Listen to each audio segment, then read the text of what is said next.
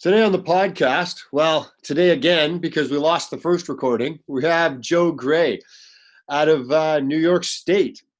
And uh, what we're going to talk about today is smaller groups, smaller departments, training in those types of environments, those types of worlds. Not everybody has, you know, the personnel requirements in order to put this type of stuff together on a regular basis. So, talking about what a smaller job or a smaller team can do in order to train, and then debunking some of the uh, education myths that are out there in fire rescue. So, how you doing today, Joe? Oh, can't complain. I'm okay one. Yeah, um, you just got off shift, I understand.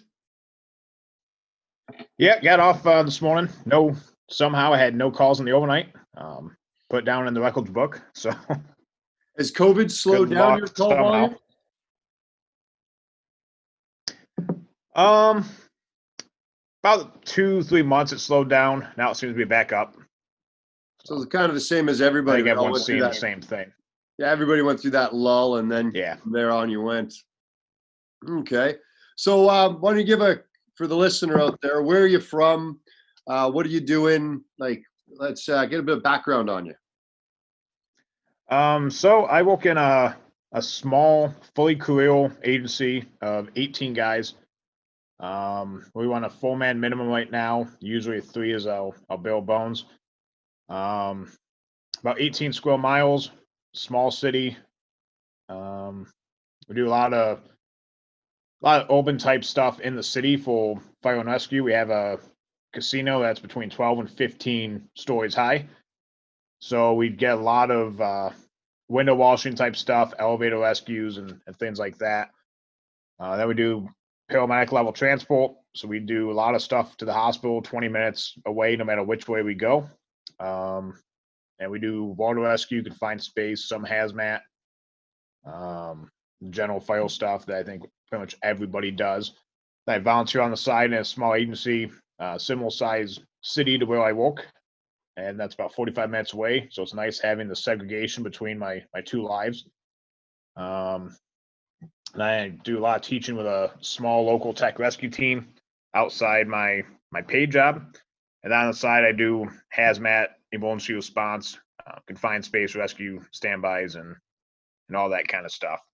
So I'm level, well, I'm a level one rope access technician, a NFPA 1006 rope rescue technician. Do a lot of uh, the special ops stuff, structural collapse, water rescue, hazmat specialist, well, just pretty much anything technical rescue and, and special ops I've got my hands into. Right on. And now you say um, 18 members. So you said minimum manning used to be three, but you're up to four now. Is that due to COVID? Correct. Correct. Okay. So if you've got to take a patient to the hospital, you said 20 minutes away. Yep. Are you leaving just two members to staff a fire apparatus, or have you got more people running ambulance as well? So right now we hold 18 guys completely doing everything. So Monday through Friday we have the chief and a code enforcement officer. They're also on the job, you know, fully trained to do anything like the rest of us. So Monday through Friday it's a six man minimum usually, but if the guys are on vacation or something like that, uh, it gets hectic. So nights and weekends we're down to full man. If one guy takes off, then we drop down to a three man minimum, and that's the lowest we we get to. So if we take an EMS call, two of us leave the city for you know 60 minutes give or take, and one guy's back at the station doing everything himself. So if it's a second EMS call we get that's a transport, we call mutual aid on that. If it turns into some type of technical operation, from a walking fire up to a, a rope rescue, water rescue. Then we hit a, a recall to get any of the off duty personnel in. There's a couple small volunteer agencies around us that will come in and help as best they can. And we just hope for the best. so we do a lot of John Wayne type stuff. Uh, right wow. now with with everything going on, there might be times that we go from during the middle of the day, say five guys on, and we could drop down to one guy going to a fire by himself within five minutes if we get two EMS calls about the same time, which happens quite a bit, unfortunately. Um, so it's a dynamic at best. now, me being north of the border, some of the questions may not be as relevant. Do you have to follow two in, two out rules, like writ rules down there? Um, kind of. Kind of. so, The way the way things happen in New York State is we have a state-operated occupational safety and health. Um, down here, it's PESH, which is the Public Employees Safety and Health. Um, they follow the same OSHA guidelines. So OSHA puts the stuff out from the federal side of things. The state makes their own rendition of it to to regulate, and we make the best of it. So if we're having good staffing, it's a, a day we have four guys on the engine. The boss is outside. I drive. Uh, we've got the two guys in the out, and then I'll two backstep guys go inside and, and put out the fire. We'll do a search. Whatever has to be done if we're lucky. Um, if it's confined space, same kind of deal.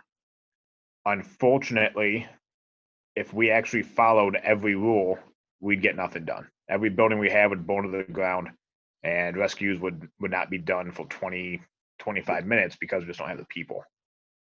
Um, so we follow them as best we can, but it's not a, it's not a everything happens every day because we have no people. You'll do something or you do nothing, and it's much easier to ask forgiveness than permission sometimes.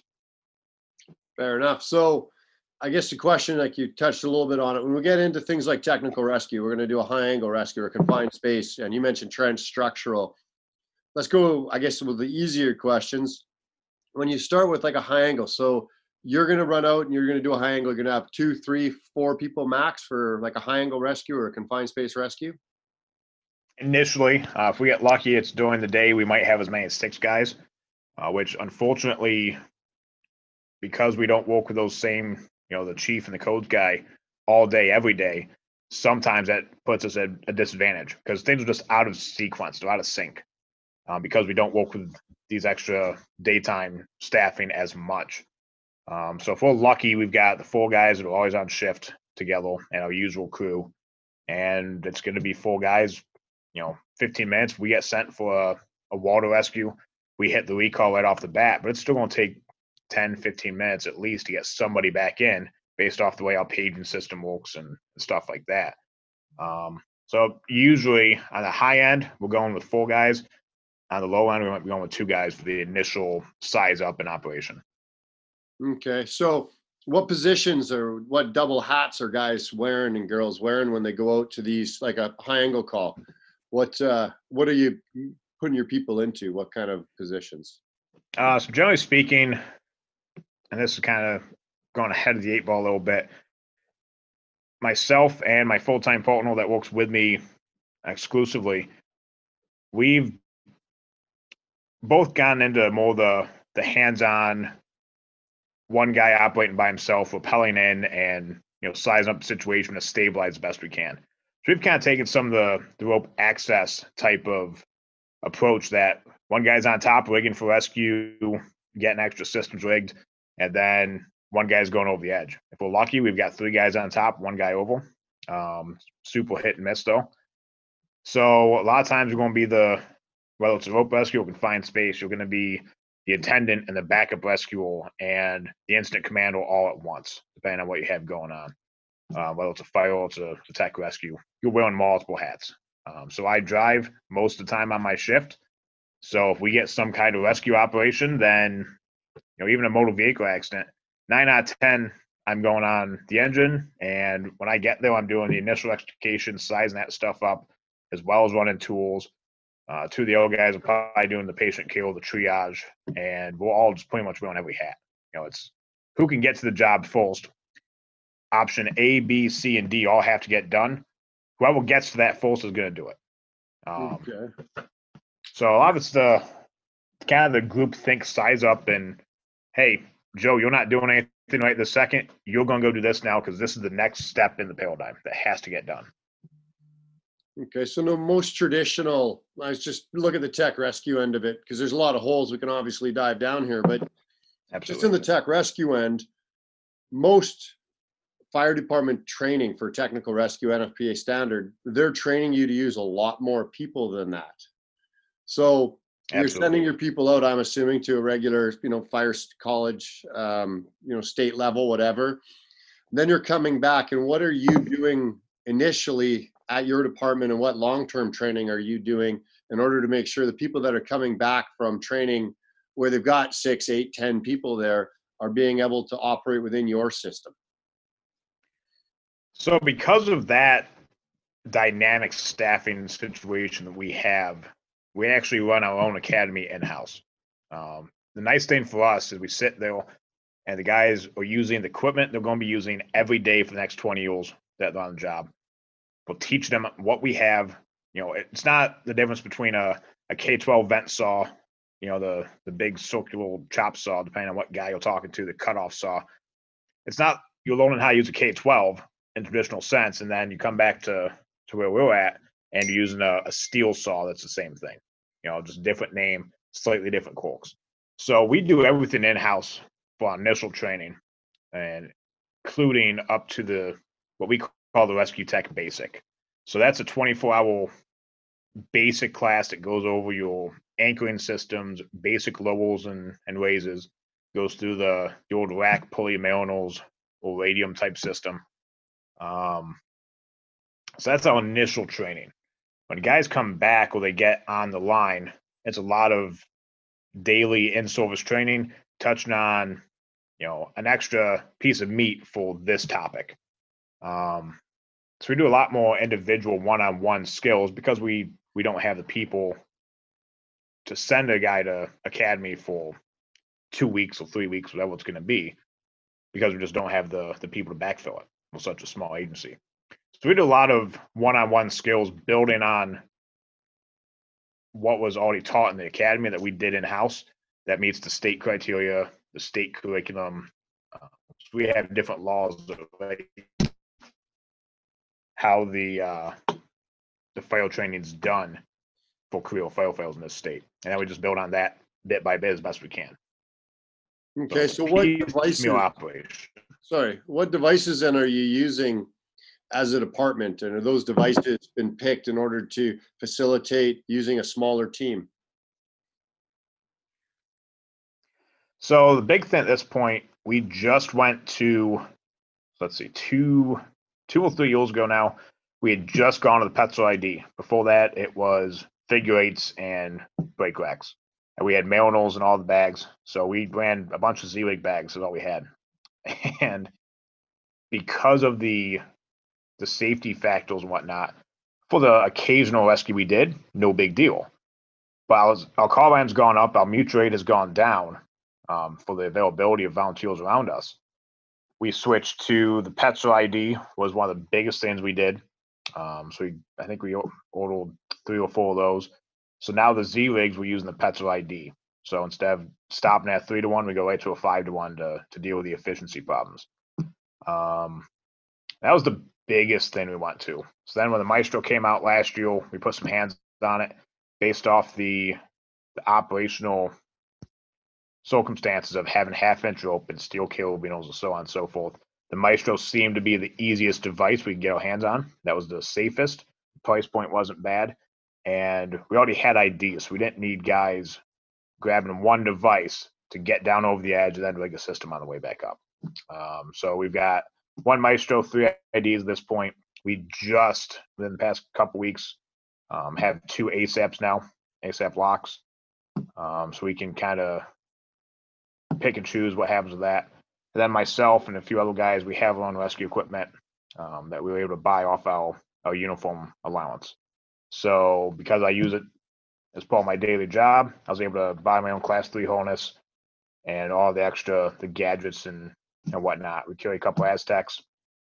Um, so it's we're pretty much just transitioning into the, I guess what would be the commonplace now of using the auto locking devices, whether it's the ASAP lock, the ID, the Maestro, the clutch, that style of device that up until recently has been unheard of in the fire department. Okay. Um, you mentioned off your points allowance that you're picking up class three harness, things like that. So the city obviously has a few that they're probably on the rigs, and then they allow you with your point allowance or your uniform allowance, allowance, allowance to um, pick up other equipment. Then is that what I understand? Correct. Correct. Um, nice thing is, we get a few hundred bucks a year, and once you get a couple years on the job, because we work at 24 72, you can't go through pants and t shirts that quickly. so it's one of those things you either use it or you lose the money. Um, so if you want specialty water rescue equipment, then you end up getting, uh, you know, you can pick up a, a PFD that you want specifically, or a helmet that you want specifically, a rope rescue harness. Um, if you want individual pocket tools for your fire stuff, you pick up whatever you want with that. So we've got extremely basic setups on our ladder truck, which functions as our technical rescue unit because we don't have a rescue. And guys that'll train to do stuff and ask the right questions, they pick up what they they see to be vital and necessary for what they do.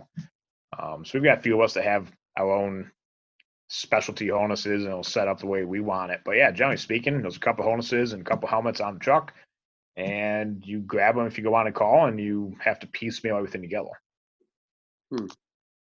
Um, now, you mentioned something else that was quite interesting. You said it was tough to send firefighters away to take state training because you didn't have the backfilling availability when they left.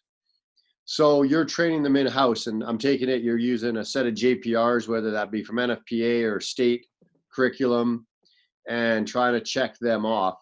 Are you finding that takes a long time in house, or are you still managing to get through it in a reasonable amount of time?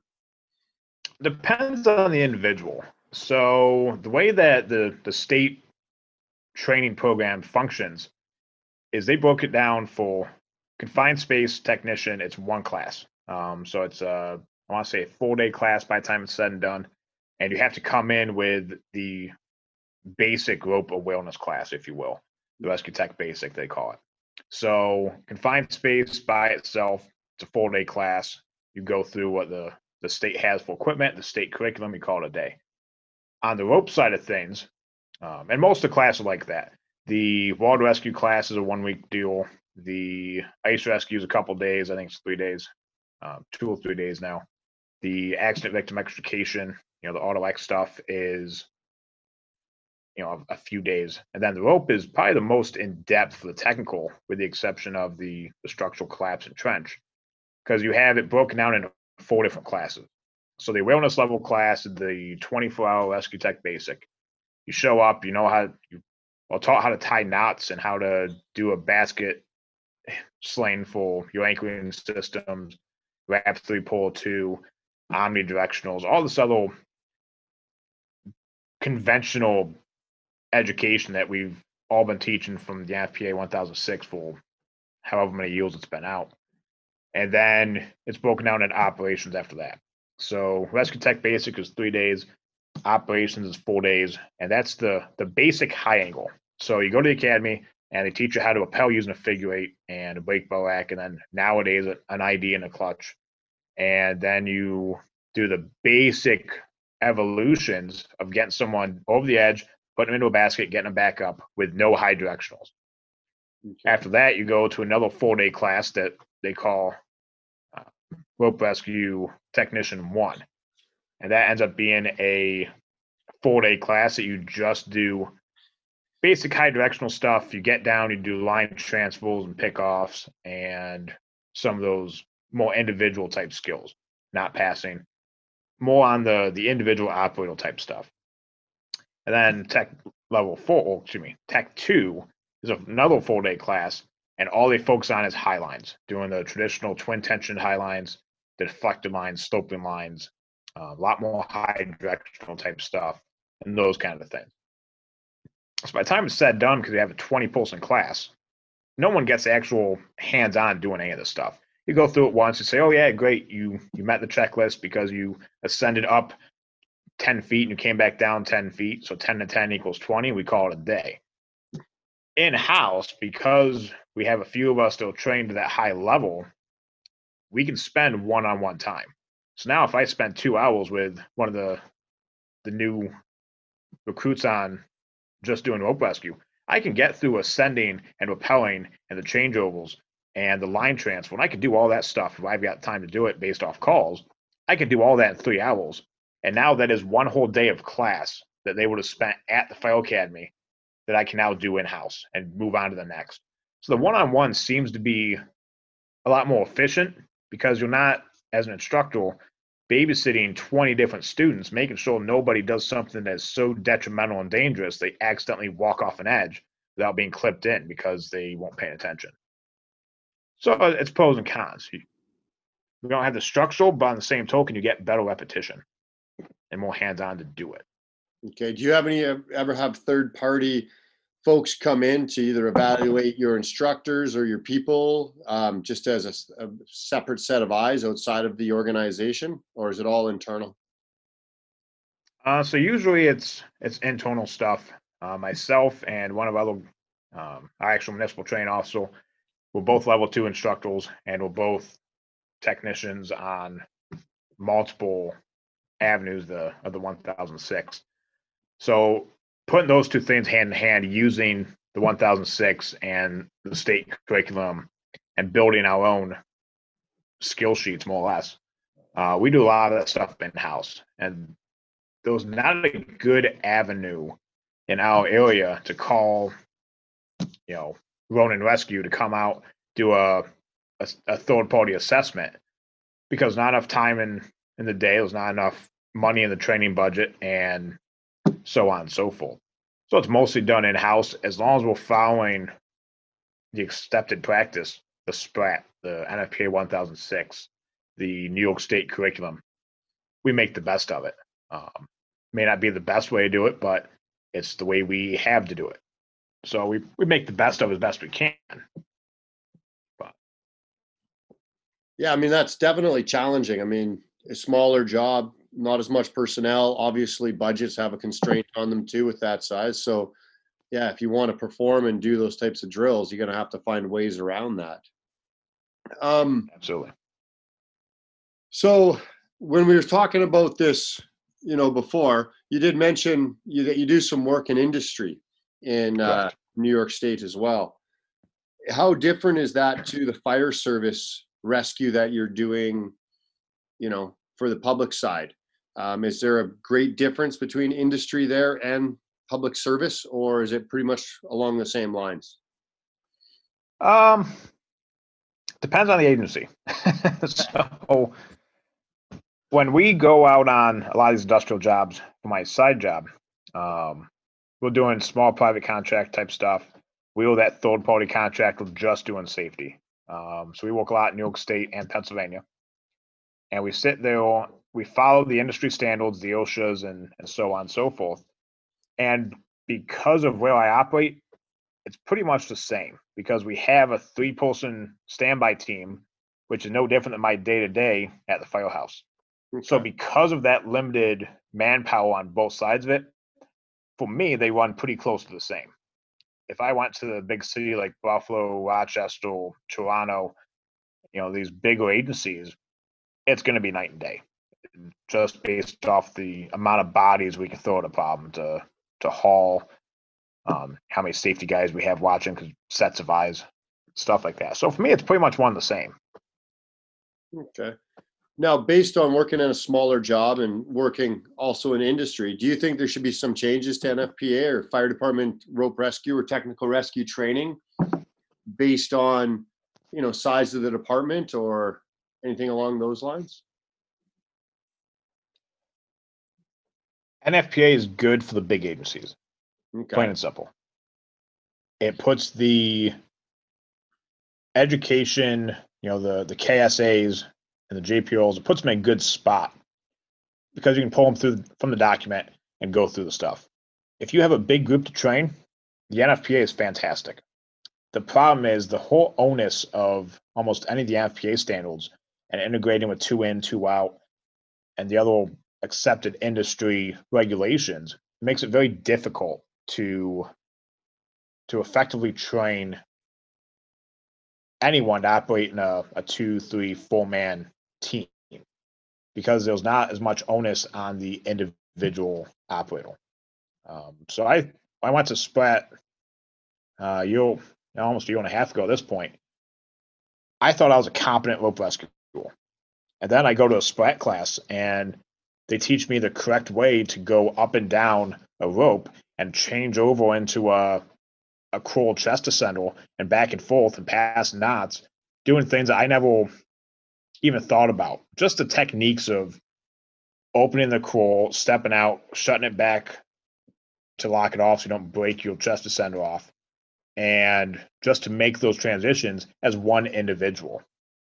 So I think the NFPA needs to to change a little bit to focus more on the individual skills. We always talk about team operations with the incident command on the safety officer and the technical rescue officer and the edge guy and the belay guy and the mainline operator back and forth. Well, we very seldom actually talk about well, what if five of those hats have to be on the same guy or same individual? Um, now what? And they do an awful job of outlining that one person can do 15 different skills if you absolutely have to, as long as you can rank them in priority and and have a, a tactical worksheet to assign those functions to based off the systems employed and, and so on and so forth. Um, NFP is great for the teams, not so much for the individual. Yeah, it's interesting. I mean, I'll throw another question out at you for it. I know with the NFPA standard, I mean, ascend a fixed line is in the NFPA standard. And I'm paraphrasing. It's like ascend, change over, descend, and um, something else in there with it. Now, is the problem NFPA or is the problem the way the fire department training agencies, state fire colleges, provincial fire colleges, has been interpreting NFPA and going, oh, well, climb up 10 feet on two prusiks and we'll call it a day, as opposed to saying, hey, maybe we should grab some rope access gear and teach you how to ascend and descend more of a rope access style. So, I mean, the question being, is the NFPA standard the problem, or is the training agency that's interpreting interpreting NFPA the problem? I think it's mostly interpretation, which unfortunately is all based on money. So I can't sit there and say, okay, I'm going to go and I'm going to buy a handheld ascendal for every student in class that is going to be, you know, 100 bucks a pop by the time we get down with shipping tax, whatever and then I'm going to get a, a Petzl ID for every student that might be in the class to go over it one by one to go over the rag climb as a group, and then have multiple guys doing everything at once, multiple students. Um, you know, I can't go out and I can't justify buying 10 ASAPs because I need to split the class in half to do 10 people climbing, 10 people doing the groundwork or the, the top side operations. So I think it's mostly based off of funding. Everything's about money. So if I can't justify buying the equipment, we'll changing over everything. You know, we go to the the whole clutch deal. Clutch came out as the 11 mil model initially. There's tons of departments that would sit there and say, "Hey, I have 15 MPDs in my cache. I can't justify going to a 11 mil model and changing everything I have because I have 15 brand new ropes and brand new half inch MPDs or, or 12 5 MPDs, it's just not feasible. So when you sit there and you look at the way things were done, I think it's mostly down to money and then the interpretation that is included because of funding. Well, you need to make this work with, you know, we can only make a full day class because that's the only way we can make money on the the instructor pay and everything else based off the cost of the class, the equipment, so on and so forth. So yeah, long story short, it, it comes down to the interpretation, and there's not enough focus. We can't run a class with five people effectively because you can't afford to pay the instructors to teach five people if the registration is only for those five people as opposed to 20 people. So I think it's the return on investment kind of deal that limits the way a lot of this stuff is done. Now, when you say return on investment kind of deal, are we talking training agencies or are we talking fire departments? Because, I mean, from a training agency point of view, there's people training rope access. So they're obviously making money at it. So, should a training agency for the fire department not be able to say, hey, you know, this is the type of training that we need? Or are we just sort of having a race to the bottom in the fire department training world? I think it's mostly on the fact that from the agency trying to send people for that education, so the typical sprat class, depending what side of the board you're on, let's say for for kicks and grins, anywhere from a thousand to fifteen hundred dollars as a student price. So, what agency, by and large, can send one individual to a week long class, spend say on the high end fifteen hundred bucks just for the class, on top of the travel and the payroll and everything else goes in it for that individual. Not to mention the back time that's spent to cover my spot if I'm gone for a week.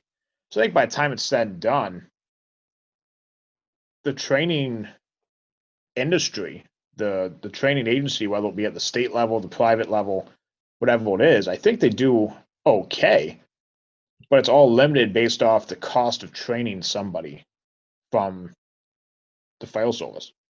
Now, How much is fire service training where you are? Like, what would it cost to send someone to the state fire academy to do their, you know, you said basic rescue or tech one, tech two? So for us, a Tech One, Tech Two, you're looking at two hundred bucks or less um, for the individual class. Really? So Heavily yeah, subsidized by the government, is what you're telling me. Very much so, absolutely. Okay. So you they're covering pretty much the the basic room and board of the the student, not much else. Um, I think in in New York State, the people writing the tech rescue curriculum, it's probably an agency of less than fifty, or a division of that state agency, less than fifty people doing all of it, ropes, trench, building collapse, so on and so forth. So you have a small group of people that'll truly specialist in a general term. You know, they do all the special operations, and there's so few of them. But the class participation and the fees that are being put out to to pay for this class, it's not even touching the cost of development for these programs. So because it's so state aided from the the government side of things, state training is pretty cheap as far as the the cost to go into a class. What's not cheap is backfilling uh you know five firefighters and having the overtime and everything else that exists back home to allow these folks to go to class. And that's where we get in a in a tough spot out here, just based off funding. See, and that's interesting. Where I'm from, an awareness ops tech rope and then tower on top of that, it can run you anywhere from three thousand to thirty five hundred dollars for those courses. So when you look at a Sprat course at 1600, 1650, whatever it is, I mean, yes, there's definitely different skills, you know, team based versus personal based, but you can see there's a, a massive difference in price. And I wasn't real, I didn't realize how much the state Absolutely. subsidize the training there. So yeah, okay, now I can understand it a little Correct. bit more where the state's subsidizing the training, but your department's still having to pay the backfill. So that's Correct. where the for someone in your shoes where you don't have, you know, 10 extra guys or girls per shift that are able to slot in, then that's where the hiccup and where the loggerhead comes. Right. Okay. Right. So hence doing it more internally. Okay, no, that makes a lot more sense. And now with the state subsidizing the outside training, can you get stuff from the state for free in regards to those JPRs, KSAs, whatever you want to call them? I think so. Um, they put a lot of stuff out on the ONET. You know, this is the the NFPA 1001 firefighter skill packet. You these Yeah. are all the ones that the the basic recruit firefighter is going to do.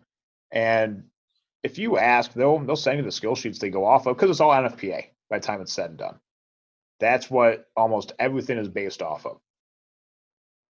Unfortunately, those not much overlap to anything else. It's the OSHA regs or the equivalent at the state level and the NFPA. There's not much interaction for the basic training with the industrial side of things. The way that a confined space, you know, 1910 146 setup has to be done as per the OSHA regs versus the individual rope access training that might exist for an individual walking on the side of a building washing windows. So you're only going to be available well, excuse me, the state will only send what they have, which is ultimately one-sided. You know, to meet the bill minimum regulations and the NFPA side of things because it's a federal agency. Yeah, no just- one's paying to get. No one's paying any development fees for them because it's two hundred bucks a class. right.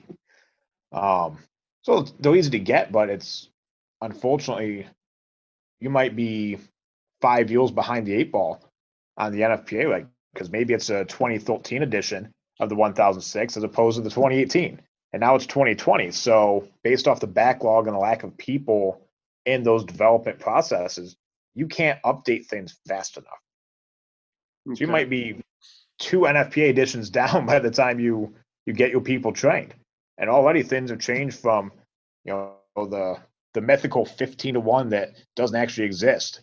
And that's still being pushed out in these classes because there's not enough time, not enough people, not enough money to update and completely dispel these these myths. So I guess that's the plus and minus. I mean, you're getting training for relatively inexpensive cost because it's state funded, but the training, because it's relatively inexpensive, is not keeping up with the current um, resources and uh, standards that are available. Does that kind of sum it up? Pretty much you get what you pay for, plain and simple. Yeah. So, Um, Um, now you had taught when we chatted before, you had, you know, wanted to make some comments in regards to debunking some of the other fire and rescue education. Do you want to uh, take a stab at some of that? I know it's a pretty broad question. yeah, yeah, we can give it a go. So So, go ahead. No, I was going to just say go then, you know, like, uh, so, you know, I'll let you take it away there for, to start with. All right, so just looking at my notes, um, because it's been a, couple months since we last talked. So one of the biggest things that, that I've noticed, and it could just be in in my state. I'm not saying it's industry wide. The training begins based off the way the curriculums are set up, antiquated skills right off the bat. So we come in and you go to your basic rescue class, and they'll teach you how to use your basic sling using, you know, anchorage is all done with one inch of webbing for the most part. There's a time and a place for it. But on the same token, there's better stuff out there. There's better options like a, you know, 150 centimeter cable sling that we know is rated to ANSI at 5,000 pounds, 22, 23 KN, whatever you want to use as your measurement. There's better stuff out there, but again, it costs money. A spool of webbing, I get 100 bucks all day long, and I have 300 feet worth of webbing. So you come in just getting the basic with the antiquated way of doing things. So you have screw lock carabiners on everything, and you have a giant cache of steel carabiners that screw lock that were purchased in 1999 because it was a good deal before the the Y2K catastrophe was going to hit. So we're using 20 year old stuff and the, the concepts with them as well. So we're using the old webbing, we're using brake bar racks and figure eight plates and putting a prusik on to your figure eight plate as you're repelling as a conditional self belay. So you sit there and we're doing things from day one in 2020. You're walking in potentially seeing 20 year old technology because that's all they they've been able to afford, and they haven't been able to update the curriculum to include the new stuff. So you're getting brand new people coming in that have no concept of what rope even is. They can't spell knot with a K, and they sit there, and now we'll teach them stuff that they have to be attentive of. They have to keep a hand on a rope coming through a figure eight because without it, you're gonna fall. So we're teaching these these skills kind of backwards. Um, that's one of the biggest problems I see at the the state level is we're not teaching people the safest way to do things right off the bat. So we kind of need to flip our operation considerably because we just don't have the, the updated equipment and people may only go to that rescue tech basic class, that 24 hour class, and they may only ever see figure eights and brake bar racks. When they go back home to whatever their agency is, those IDs and maestros and clutches and ASAPs and MPDs and all this high end stuff they've never even seen before in that class where they're a captive audience and they can be told however the instructor wants to tell them. So that's one of the biggest things we need to we need to be teaching people how to use the new age devices. And I use it to them loosely. The Petzl ID has been around for what 25, 30 years now. It's not a new device, but it's new to us because of popularity and being afraid to change the way we do anything. So we have to change it around. We have to start with the device that all things considered are safe. A Petzl ID, you pull all the way back, it's gonna lock. It's got the panic feature built in. Whereas if you hold on to that Prusik that you'll self belaying yourself with, okay, great. You might completely mind it and you might go for a quick ride down to the ground. Um, so that's one of the things that we see out here is we're beginning with these old systems. There's a time and a place for it, but it's not the beginning when people come into class. Um, so that's very difficult in a lot of aspects. Okay, just inter, interject on some of that, I guess. I guess every fire department now with all this equipment that's coming out and in the last 10 years, the equipment has taken leaps and bounds. There is a ton more of equipment out there than when a lot of people started. So should the academies just be teaching principles so that when folks go back to their own department, to their own location, that you know they can take those principles and then adapt them to what they have at their own agency or should the training organizations make available every product or try to make available every product that's out there Simple answer, yes. so ultimately, at the end of the day, it needs to be principle based training. So that's one of the things that was tough for me with my confined space technician. Um, so I've been at confined space tech going on five years now. And when I go to the state academy, it's all good and well, but they have the, you know, tens of thousands of dollars worth of communication systems. I promise I don't have that in my department, any of them, because it costs so much for something you almost never use. So that's all good and well, but they're not teaching the basic principle because they're saying, hey, we have item XYZ. You're going to use this because we have it. Well, that's great, but we never used, uh, you know, the handy talkie whatever from Motorola for our communications because, well, we have the high end wired system. We don't need to use the your portable radios. So now we go back to what I operate on a day to day basis, and it's hey, we have a trunked system. You have no idea how actuality because you've never seen it in your basic training. Um, so I think it's it's got to be principle based because there was such a wide variety of equipment. If you go to the city of Buffalo, city of Rochester, that has hundreds of guys on the job and a couple dedicated rescue units, whether it's a rescue engine or it's a true rescue company that's a heavy rescue, and all they do is rescue all day long that's night and day the way they operate and the equipment available from the 15 Polson volunteer fire department that has two engines and a brush truck that might go to 100 calls a year if they're lucky. So I think we do a huge disservice by not teaching the principles. It has to be done instead of individual items. okay um, did you have any other thoughts in regards to the training small team small department training Um, I've got a lot of thoughts on it. well i just asked we're coming up close to an hour i've gone through most of my Oh, notes i just want to make sure that if you've got anything else that you want to add in there that we don't miss it No, absolutely. Um, so to, to put it in a nutshell, you have to go on the the quick principles. Dedicated main and belay twin tension lines for the ba- basic system. Single point ankles, you know, on a, a bomb proof ankle, as the fire department likes to say, and then independent ankles. You need to begin with individual repelling operations. By the time it's said done, it's tough to show someone how to use the device with a system if they have no idea how it functions individually. And the Petzl ID, the clutch, those individual devices you can put multiple places, huge deal. You need to show people how to to use the device both in a, a fixed brake and a moving brake. Um, so start off on that. Get the auto locking devices out that if they screw up, they're gonna lessen the the injury by failure as opposed to a, a figure eight play that you're just gonna fall. And then teach them how to to use them for both operations, getting a victim down, getting yourself down, and getting them back up, so on and so forth. Um, small team operations, you need to be really good as an individual. Ultimately, you need two bomb-proof people.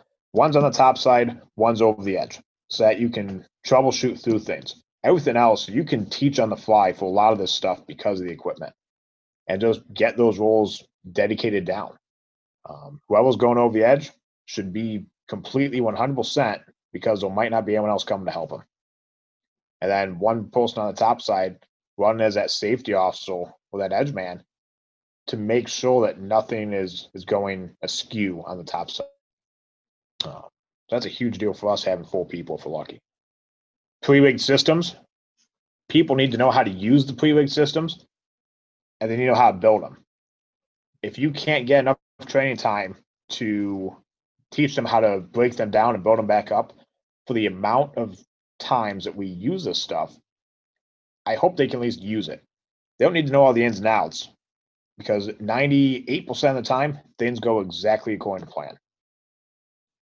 We can work on the, the 2% freak deal that something happens. Um, so that's huge.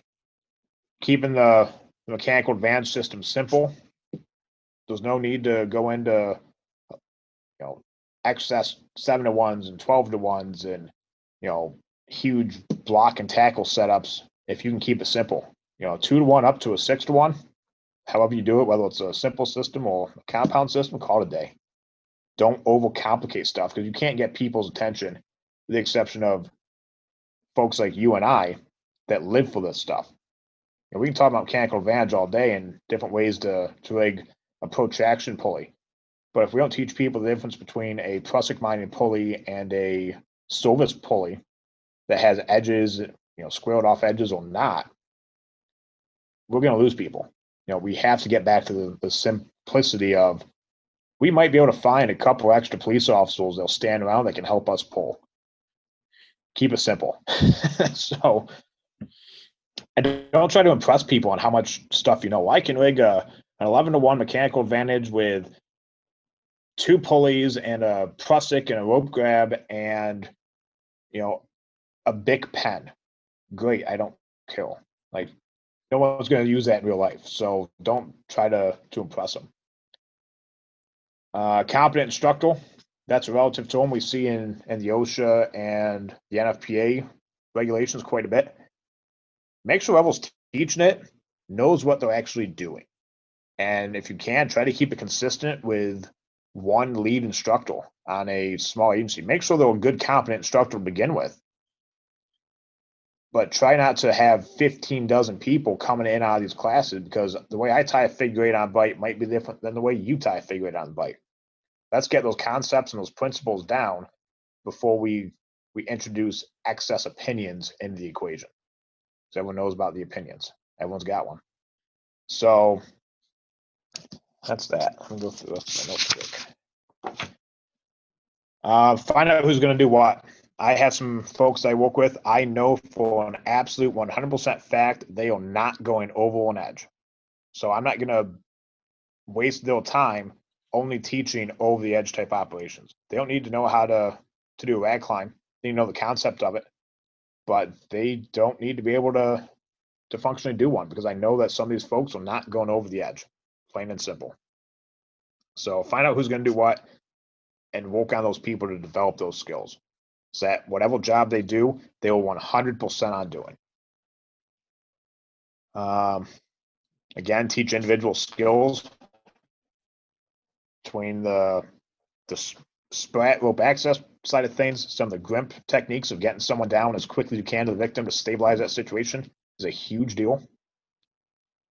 Um, have a good con- consistent set of kit. If I'm a technician, I need to have X number of cable beams and a rappel device for me and a couple pieces of, of webbing or prusiks or whatever slings I'm going to use so I can build stuff on the fly. Make sure it's the same thing all the time, every time. Um, it's a huge deal. Instead of watching folks try to grab what they think they might need at three o'clock in the morning when the rope equipment hasn't been part of the in-service training for the past 12 months. It's not going to go well. So that takes a lot of the stress out to begin with. Um, once people train on new stuff, teach them the old stuff in case you go to a mutual aid job someplace. And if my people have only ever seen double clutching and they've never seen a radium release hitch or Mariner's hitch or whatever kind of old school systems might be functioning in the volunteer department 20 minutes away that has no equipment, but they're doing stuff the old way because that's all they know how to do, then us going mutual aid won't help anybody. So once they get the the new aged equipment down pat, teach them the old stuff. Um, especially in confined space, don't get hung up on some of these new high end high directionals. Arizona Vortexes and tail adapters are fantastic, but a Skedco tripod will do a lot of the same stuff if you know what you're doing. But you have to teach the physics. And I think, unfortunately, in some of these technician level classes, we spend so much time on the gadgets that I know I can't justify buying a a Vortex or pterodactyl for five grand because we haven't had a rope rescue yet this year. So buying something that's high end to have sitting on the truck, really tough to justify as a as a boss as an agency. So teach people the basic physics, how to improvise best they can. Um, basic two in, two out concepts. If you have one individual over the edge on a rope or in a hole, you need to have a second one ready to go to save them in case something happens, whether a device fails, a rope fails, something to mitigate that problem. Um, I, I, can't stress that enough in, in my environment of what's going to happen if we send one guy over the edge rappelling, something happens to his device, now he's just a dope on the open. we didn't rig for rescue on the top side. Now what? You know, you might have to do a pick off of your own Pulson before you even get to the victim, but we don't plan for it. Um, so just looking at those basic concepts of that. Uh, team assignments. Make sure your people know what they're doing while you're on the way to the call. Don't sit there and guess. Well, I think Joe's going to go over the edge today, maybe because he, you know, looks like he's bright eyed and bushy tailed. It's it's eight twenty six in the morning, and everyone knows that he's not usually a, a morning person, but he looks good today, so he's going to go over the edge. It's got to be figured out. Whoever the boss is has to know what the people are going to do and how well they're going to do at those jobs. You know, it's not something we should leave to fate once we get on scene and see what's going on. Know, have a, a general idea as part that size up we always talk about on the file side. Uh, and then aside from that, know how to use the equipment you have for more than just one function. So if you have, say, Rescue 42 struts um, that use for auto wax, they sell a tripod head and A-frame head. You can use it. It's not ideal. Still give me a Vortex or a Pterodactyl, but know how to use the stuff you have if you absolutely have to. Um, maybe we go on a, a file call and we've got our structural stuff on that has a class two harness built into it. And now we go to a rope rescue where we don't have any of our, our full body harnesses. Okay, how are we going to hook in and make this work if we have to? Um, and then just good sound basic techniques. If we're going to confined space, make sure you know how to use your your full gas needle to see what's going on before we send someone inside. Now, same deal with SCBA, your harnesses. Make sure they know how to adjust their helmet correctly so it doesn't come off when we're hanging at you know 100 feet in the air. Tie their boots. so stuff like that. Um, like those are the I think that's all I've got for that. I could go on tangents for hours and hours about it, but we don't have time for that. Well, there's two interesting points you brought up. You mentioned the Grimp kind of style, and I know in Europe and a lot of the Grimp competitions that we've been down to in Asia, rope access is definitely filtering into the rope rescue world. That individual skill level and a lot of the fire department trainings in Europe actually have a component of rope access in them. So it's interesting to see even a, a job like yourself, where it's you know uh, 18 folks starting to look at that rope access and that individual skill level. And I think it's something that probably needs to be more prevalent in a lot of fire departments. So kudos on that. And the other one that you brought up that I found of interest is the RIT idea. And you don't hear much about you hear RIT all the time in places like fire or confined space. You don't hear much of it in the rope rescue. Once again, it's stuff we've started to see overseas quite regularly where a second set of lines gets even just deployed and left so that there is an out or the ability to put another person in should something go wrong like you say uh, equipment failure personnel use failure you get to the patient and then there's some failure in communication or uh, with the patient and something goes bad. So it's interesting to see that you're bringing up those types of ideas as well because they certainly seem to exist everywhere worldwide and it's good to see that it's getting filtered into different locations around the country. And we'll try as best we can we don't have the people so if we lose one over the edge okay great now we've got three guys and if we can't save that that individual that's over and now in trouble now we'll just even worse for whale than we will because there's no one else coming yeah. i've got a couple of your stickles floating around there's no one else coming. We'll it? and especially in in a small agency with a full pulse shift.